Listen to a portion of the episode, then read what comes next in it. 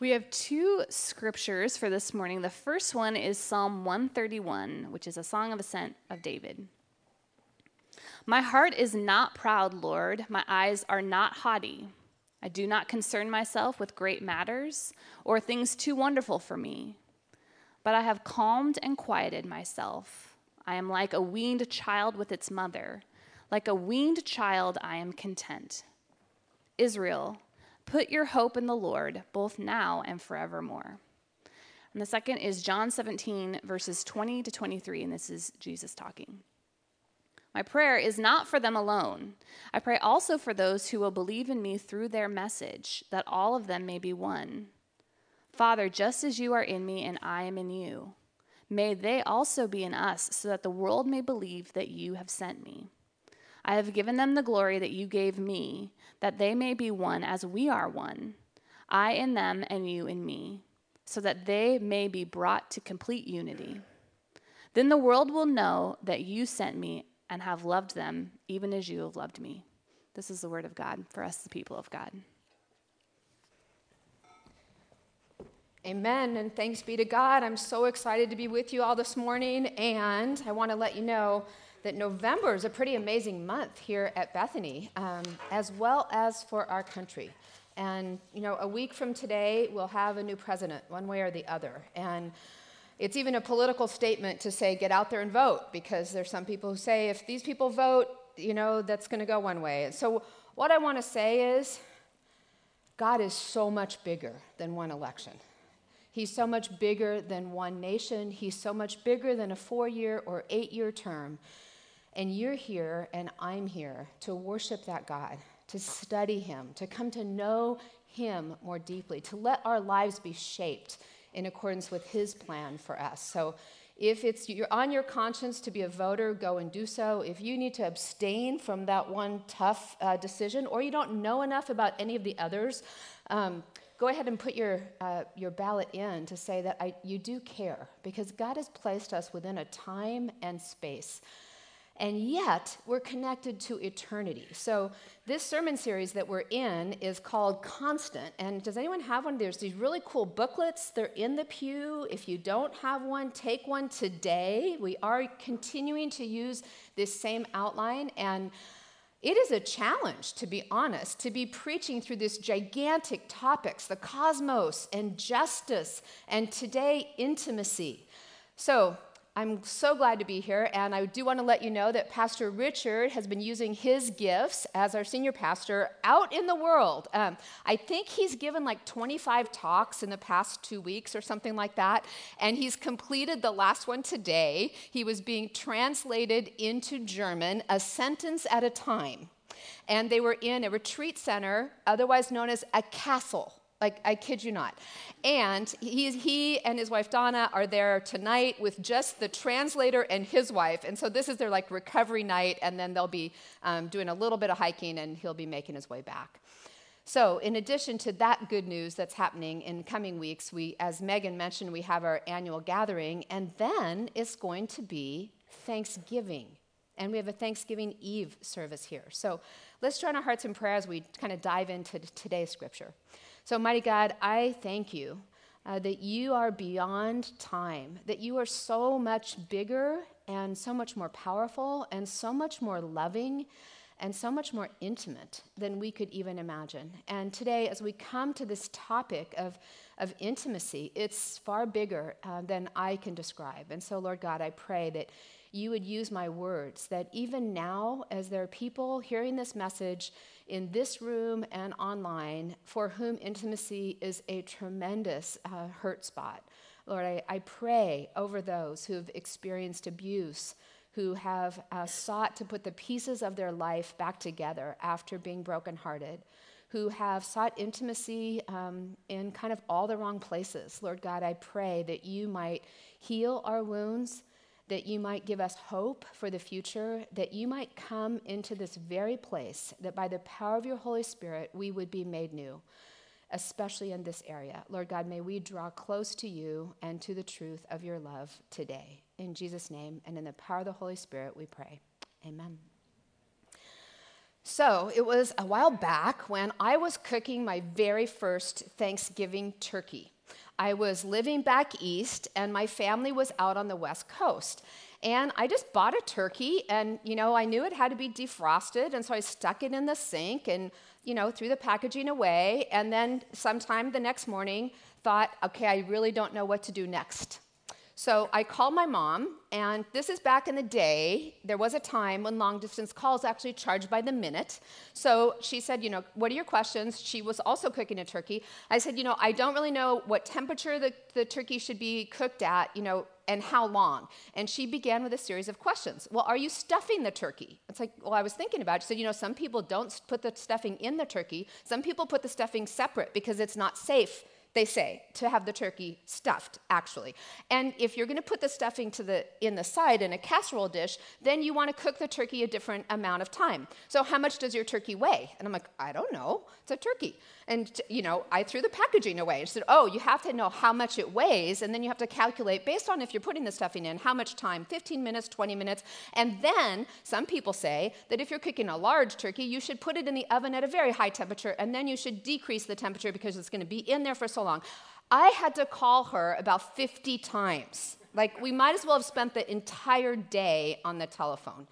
And I longed for the day when this was not all my responsibility. Like back when I was a kid and I stood at the counter and someone else opened the little can of olives, the little black olives, and I like put some on my fingers and put some into the bowl and was so happy to be there with all these experts in the kitchen my mom, my aunt, my grandma, dad, and uncles, and everybody kind of wandering through the kitchen. I will say they recalculated how long you should cook the turkey all day long. Does that happen in your house? You don't want it too done, you don't want it not done. There was a nostalgia in me for the way things used to be. And there's a nostalgia in God for the way things kind of were originally, the way things were supposed to be, in regard especially to intimacy. So if we think back to our, this is our constant sort of sermon outline, if you will creation, disruption, the hope of the incarnation, and then culmination, like the, the redeeming of all things. So I want us to think back, not that you were all there, but before creation, there was God. There was just God. And God is, uh, we understand God to be kind of having three parts. And as I talk about God the Creator, God the Redeemer, God the Sustainer, some of you are thinking, yeah, which one is which? Father, Son, and Holy Spirit. For some people, as I say the words Father, Son, Holy Spirit, they're getting tripped up already. Because to imagine God as a giant version of your Father is really scary. And so I'm inviting you, if that's you, to think about God as the original creator. That there was an intimacy right here between the Godhead, is what we call this. The triune God had three parts. So I'm going to call this original intimacy happening right here. This intimacy was so strong that God looked out over this void that it, it was like the pre cosmos void. And there was kind of an emptiness. And they say the, the Spirit hovered over this void. And then God began to create something. He began to call something into being. Why? Because God was so full of this love that was happening here that he wanted to share it with a creation. He wanted there to be like more of this good thing that was happening here. So there was the original creation. Original. It is so hard to spell and talk at the same time. Original creation. God created like he began with separating the water from the sky and then light and then there needed to be land. So there was like dry land appearing and then creatures all sorts of creatures. And then the ultimate of creation was what? Human beings. Humanity. God said let's these creatures are good but let's create something that's going to be in our own image something that kind of uniquely is similar to God, that could experience a kind of intimacy like God experiences. Like within God's self, there are these different kind of aspects of God. So God desired that the same thing would be true of humanity. And, and he created the first one, and it was a male, and like, oh, it's not good that that one's alone. Let's create another one. Let's create a female. And yes, we're not going to get into the birds and the bees and how they fit together, but there was a uniqueness there. You know about it if you went to fifth grade somewhere. So, okay, I've talked you through page one and page two. God made people. He said, um, let's make male and female with flesh and blood, with skin and bone. And then when we talked about work, we see that God gave us a job description. We, as humanity, were to be caretakers of this good creation. We're to be like game wardens of all the animals. We're to fill the earth with like good things, with produce, with children, and to run the planet well. Like we were put in charge of creation. So then God sets aside, he rests, he looks at the whole thing and says, It's very good. And we're going to talk about rest in one of the future weeks. So notice these three things in creation. First, in the beginning, there was God. The creation comes out of a love that was already present. It, it, wasn't, um, it wasn't God insisting that we're a certain way, it was God creating. And it's kind of a marvelous thing to imagine how God, like in his original purpose, came up with all that is. Like, it's just hard for us to imagine the emptiness that was before this universe and this creation. But God created us and made us distinct. Why? Because God God's self is distinct. Like God somehow believes that, that love, that intimacy happens between different entities. Like, yes, one can love oneself, but that's not a perfect love. It's not a perfect intimacy with oneself. You need another. So, God, out of His kind of generous community of love, creates human beings. So, Perfect love, uh, point two, is a rare experience, and yet we crave it because it's like we are made like God. God craved to be in relationship with something even, even bigger and even more. Uh, Blaise Pascal, French philosopher, is credited with saying that we have within us, within humanity, a God shaped vacuum. Like we're made to belong to God and God to us. Like it's all part of this original design.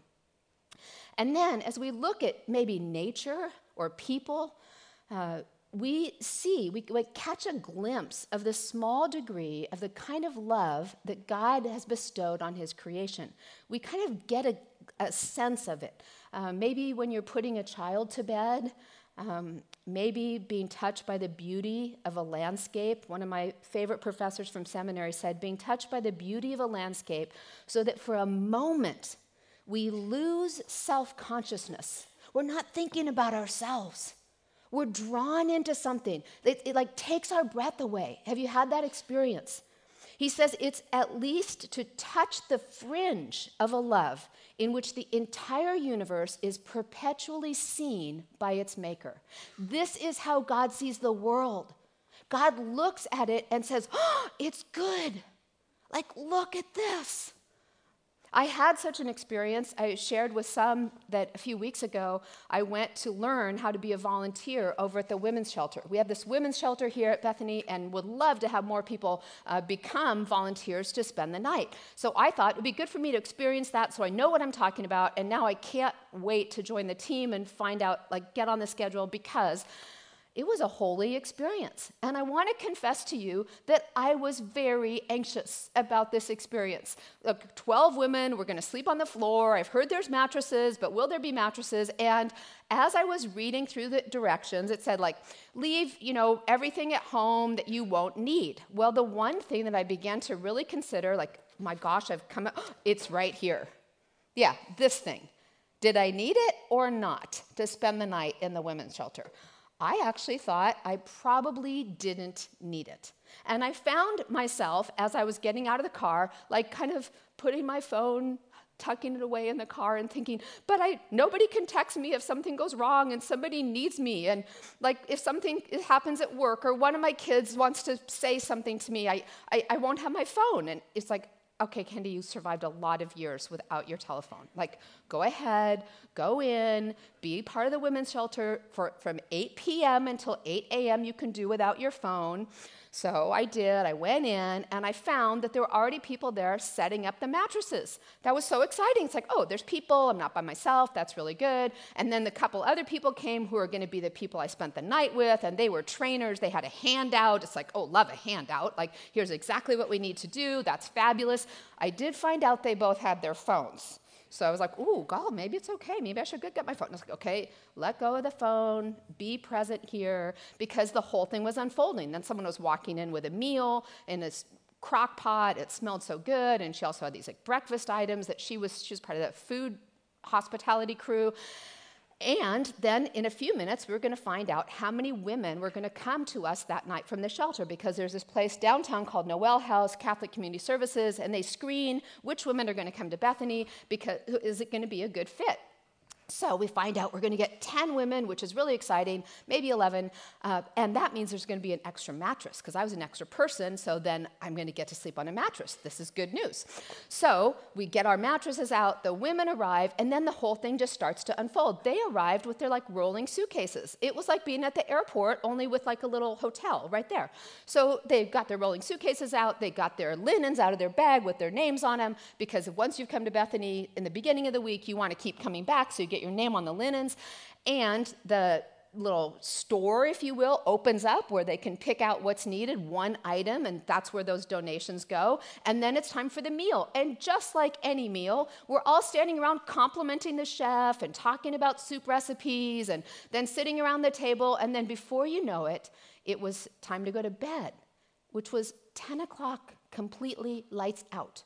Okay, how many of you go to bed without any screens and without any media, without even a book to read at 10 o'clock at night? Challenging for me. So, this is when the holy moment began for me. Here at Bethany, we have little lights that you turn out. Almost every bed had a little light above it. And so, as the lights are being turned out and people are saying goodnight to each other, I just had this like settling feeling of peace of like, this is how it's supposed to be. People caring for one another, not to get something in return, but just to care. There were people there, uh, a volunteer who's a professor, and a woman in the shelter who had a master's degree and they began to talk about some things. There were people there that the volunteers had known over time, and they were asking about their families. But when it came time to go to sleep, I was reminded how equal we all are in the sight of God. That no matter what's gone on in our past, or even what's to come in the new day, as we put that day to bed, I felt as if God was saying, This is how I meant it to be. This is how I meant you to, to live into communi- in community, to share life together, even in this small way. So I encourage you to, to have that holy moment and to be attentive to these kinds of moments. So God created this best of all possible worlds, it's sometimes called. And then what happened? We, we got to get to disruption. God put Adam and Eve in this, in this garden called paradise, and he gave them this, the fullness of perfection in every way. He asked them to not do one thing eat of the tree that was in the middle of the garden, but they couldn't resist. And they did it. Bam! Everything changed guilt, shame, hiding, greed, pain, power struggles, broken dreams, broken relationships is altogether called sin. It's the egocentric predicament. Like, I want it my way. This little serpent, the little voice, the little deceiver, all the evil of the world contained in a snake, began to speak like, You don't really believe that about God, do you? You don't, you don't really believe what he told you. You know, he's denying you something. You can't trust God. And they believed the lie. This is called original sin. That I can spell. So, in this original sin, we lost something. We lost this perfect creation that God had intended for us. So, God needs to fix it because we can't fix it ourselves. Adam and Eve couldn't fix it, all of Israel couldn't fix it. So, they needed, we needed an answer. Was God caught off guard by this? I don't think so. Because God somehow knew that in order to create this perfect original creation, this original design of perfection, there needed to be free will. We needed to have this option so that we could actually be entities that could have intimacy with God and with each other. And we, we unfortunately took that option, and it's a downhill slide. So that God has to come in the form of an actual person to, to kind of redeem that debt, to buy us back, to get us back to how it was. I am running out of ink. Here we go. To get it back to how it was. But the truth is, we're stuck in this cycle, aren't we? Because even though God bought us back, we, we are sinners, every single one of us. We're the ones who get it wrong. We think that intimacy is the same as adoration, like applause. We don't want to be close enough to see each other's weakness. I don't want I really didn't want my mother to know that I'd been in her kitchen for 20 years and I had no idea how to cook a turkey. We think that intimacy is information. Like if, if I just ha- know enough about other people, if, if I know enough about myself, somehow I will draw near. We think that intimacy equals possession. If I just own the right stuff, like, hi, I'm Kendi and I'm a shoe shopping addict. I got a thing about shoes. How about you? What is it for you? Is it greed? Is it conquest? Is it power? Is it money? Is it material goods? Is it significance? What's that thing that you hear the serpent saying to you, if only, if only it were like this, if only it were more like that, if only that hadn't have happened. Intimacy is indwelling. It's dwelling with. And that's what Jesus was talking about when he's inviting us into this life in him. So, what does that look like? It looks like what Jesus said in the passage that we're looking at in John. So let's look at what happened. John, uh, Jesus was talking to the disciples, and he said this Greater love has no one than this, than to lay down your life for your friends. Okay, who's saying this? This person. Right before he went to the cross, he's saying, Greater love has no one than this, than you lay down your life for your friends. Why does he say that? Because that's the only way it can happen. Jesus himself had to lay down his life. And then he says to us, I no longer call you servants. For the servants don't know what the master is doing. Like the servants don't know the big plan. I call you friends. And then he's going to lay down his life and he gives them this final prayer. It's the last recorded prayer of Jesus. And he says this My prayer is not for them alone, those that he's with. He's praying to God uh, the Creator, the Father. I pray also for those who believe in me through their message, that, that all of them, now this is a hugely mysterious passage that we're going to try to make sense of, that all of them may be one, Father, just as you are in me and I am in you. They may be in, inside there are scripture, another scripture calls it hid with Christ in God, that we might be somehow part of this thing, this intimacy of God. Jesus said, May they also be in us, so that the world may believe that you have sent me. I have given them the glory that you gave me, that they may be one as we are one. I in them, and you in me in, in, in. May they be brought to complete unity, to let the world know that you have loved them even as you have loved me. So our souls long for this kind of intimacy, to be rightly related to the God of the universe. Maybe we could call this um, this is the intimacy of the incarnation. Oh, you can't read that, but I'll just say it. And this is the intimacy of eternity. Can we be, be, rightly related to this kind of intimacy? I believe it's what we long for. I believe it's what we go looking for in all the wrong places looking for love, looking for affection, looking for that physical sense that somebody cares. Why?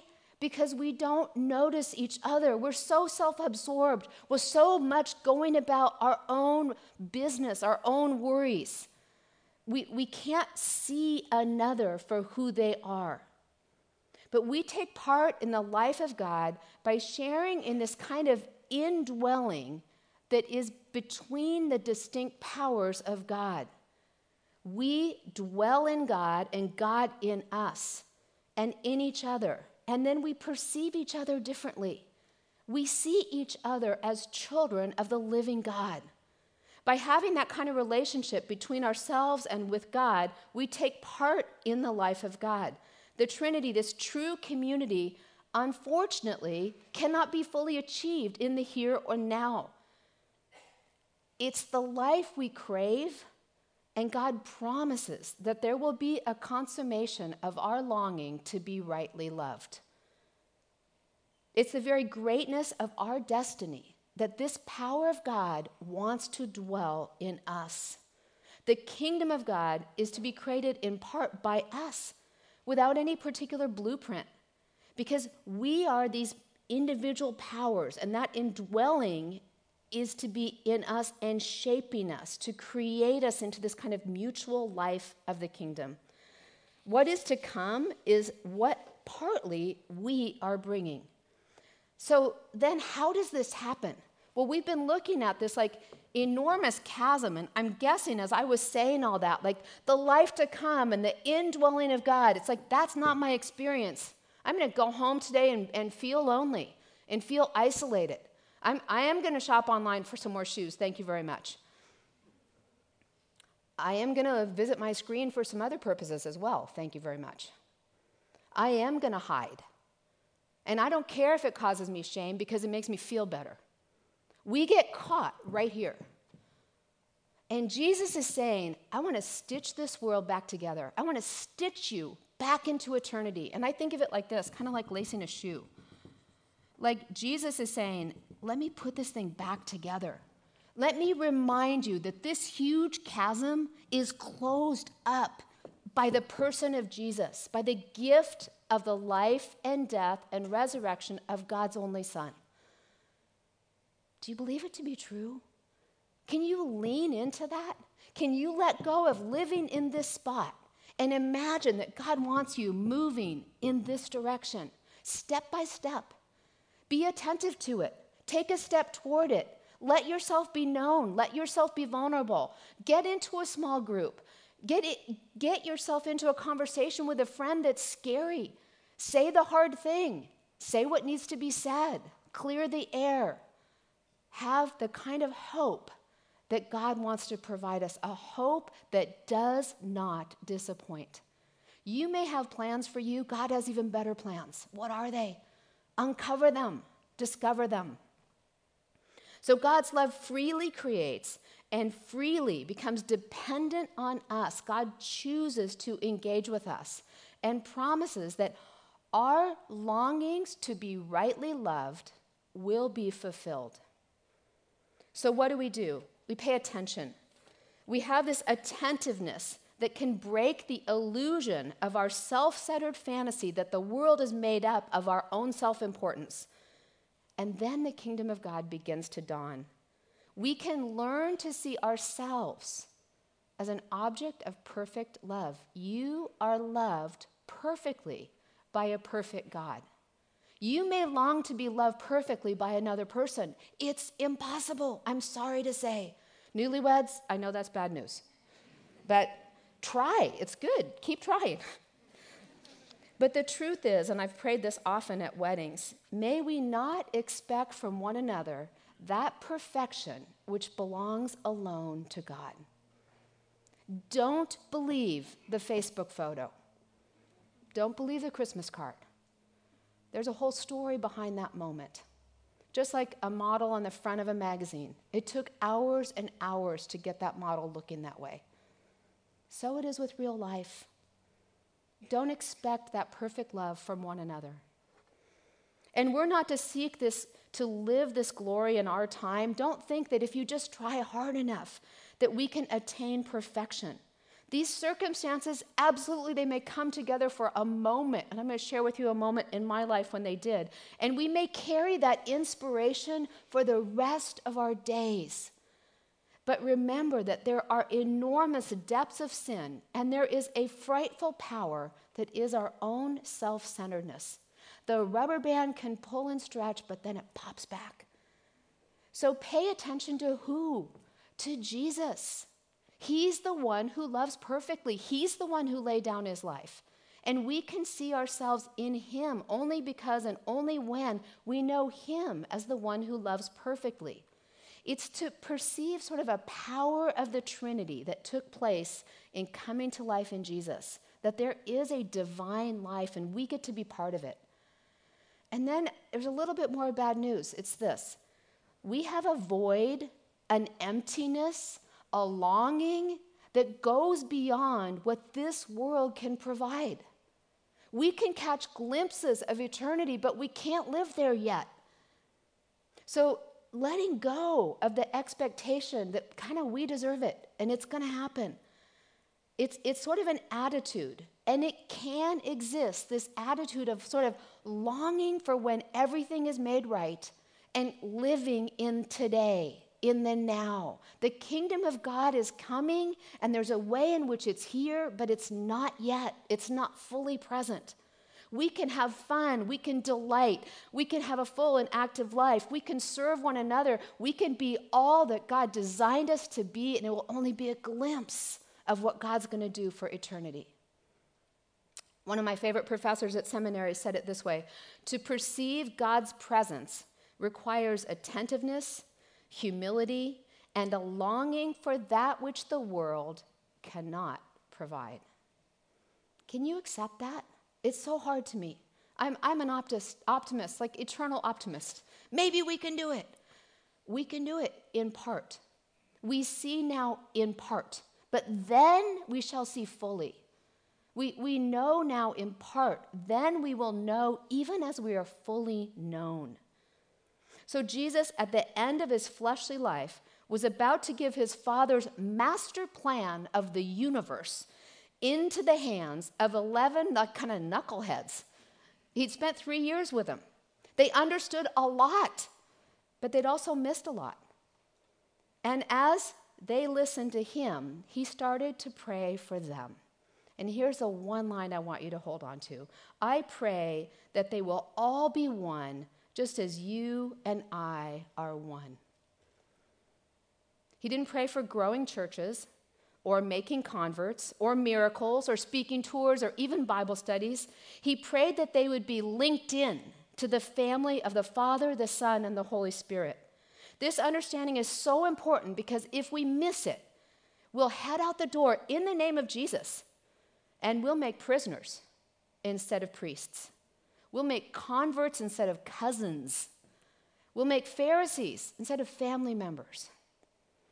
Friends, God is calling us into an indwelling of community, belonging to one another and belonging to God that's far beyond what we can even imagine. I like the image here of a campfire. Like my family loves to go to Yosemite. My husband's family used to go to Yosemite. We sound sort of idyllic. We're not. Let me tell you, um, when we moved into our house, I felt I needed to tell my neighbors who were elders at the church that we were pastoring at the time that if there was a lot of yelling, they didn't need to call the police. Just saying. It's not perfect, but we do go to Yosemite. And in Yosemite, there's this high country. Um, called Tuolumne Meadows. And at Tuolumne Meadows, for the past decades, every evening in the summer, there's a campfire. And there's something about that campfire. Kind of reminds me of the shelter. It's like all different kinds of people, no matter what's gone on and how we've argued about how hard the hike was or who didn't hike or whatever's going on, we like to go to this campfire. And there are other folks there. And one of the things I love is anticipating the campfire because it's built, I don't know who builds it, but it's built like a little log cabin. There's these giant logs and they're like crossing each other in a square and then they kind of go up almost like to a point. And in the middle of it, there's this like kindling wood and then there's some newspaper and there's something called Tinder. And I now know there's something online called Tinder, which you uh, could hope to get a spark or not out of, but that's not what we're talking about here. We're talking about actual kindling and a fire. And when you light that fire, it grows and it gets hotter and hotter. And it's, it's, it's just fun to watch it. You know, I'm not a pyromaniac, but it's just, it's sparking, and I think like the Holy Spirit moving and all that great. And then eventually, that center coals become just perfect for roasting marshmallows. But let me say this if you took the logs out of that fire and you just said, hmm, this one's really cool, let's put this one over here, and let's put that one over there, what would happen? They just, the, the flame goes out. They can't make it on their own. And somehow that's what God's saying to us, the people of God. You're not meant to live this life on your own. You're meant to dwell with God, with each other. We're, we're meant to be right here, right now, in this safe place. We're meant to be the people and presence of God when we leave this place. Not, not just savoring what we have, but offering it to others. So, what would it look like? I will offer you one more incident of uh, when I got a taste of this, and it was a few weeks ago that it was the anniversary of my mom's passing, which means I can't call her and ask her about the turkey anymore. And this makes me it makes me sad even telling you. And if you're in a fight with your mom, call her today and make it right, because you never know. Um, on the anniversary of my mom's passing, um, I was going for a walk around Green Lake, and I was, I was saying to the person walking with me, who, God bless her, was walking with me, which is great, I was sort of whining and complaining. Like nobody really noticed. I kind of went around all day saying, This is the day my mom died. And uh, she said, Well, you know, like I'm here, which was great. Um, and then I got a text um, the next morning from my son, who's away in college. He's a sophomore, he's 20 years old. And he said, Mom, did you get my message yesterday? And I said, No, sweetie. And he said, Well, listen to my message, and I want to share it with you. Hey, Mom, it's Mason. Excuse me. I was just calling to say, hey, sorry, I have, I have uh, a little bit of congestion, so that's why my voice sounds funny. But hope you're doing well. And I know today is a hard day for you because this is the day that Granny passed away, but I would love to encourage you in that I think you are a great uh, continuation of her legacy of loving people well and serving selflessly. And so I'm glad that I get to have a mother who had a mother so great that made you such a great mother. And so I hope that you are finding peace in today and comfort in God's promises of love and life and eternal life. And I think you're great. And I'm glad that we got to know Grammy and that we get to continue her legacy by loving other people so well. And uh, give me a call back. I'm in Austin. My friend Mylan left, and I meet up with some friends later. But I just spent some time at a coffee shop, and I'm gonna go to the Museum of Texas History, spend some time, you know, learning about stuff. But I hope you're having a good day, and uh, give me a call, shoot me a text, and I hope to talk to you soon. Love you a lot. Bye. Yeah, I mean, what's, you know, thank you. Like, you know, I'll play it for you again on Mother's Day, but that's not about me. That's about the people that have poured into his life. That's about the people who've lived out before him who Jesus is. That there is a far bigger picture. And it's not about his life, it's about what God wants to do. So, who is it for you? Who might be waiting for your phone call or your text message? Who might be sitting next to you feeling super lonely even today? Who might you go out of your way to love because God loved you first? That's intimacy. Please pray with me. Mighty God, I thank you that you invite us into something that is far bigger than ourselves, that you invite us into the family of God. Lord, I pray against all the lies of the evil one that would tell us that intimacy can be found in owning the right stuff, or possessing the right person, or in any particular physical act. Lord, but that intimacy is a far greater and eternal gift. Lord, I pray that you would give us a right thinking about what it means to be close to other people, to be fully vulnerable, to be trusting, to be fully alive. I pray that your Holy Spirit would come into this place, that this would indeed be a place where people can learn to trust you and to trust one another.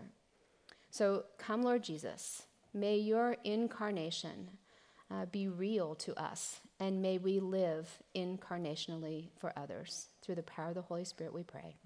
Amen.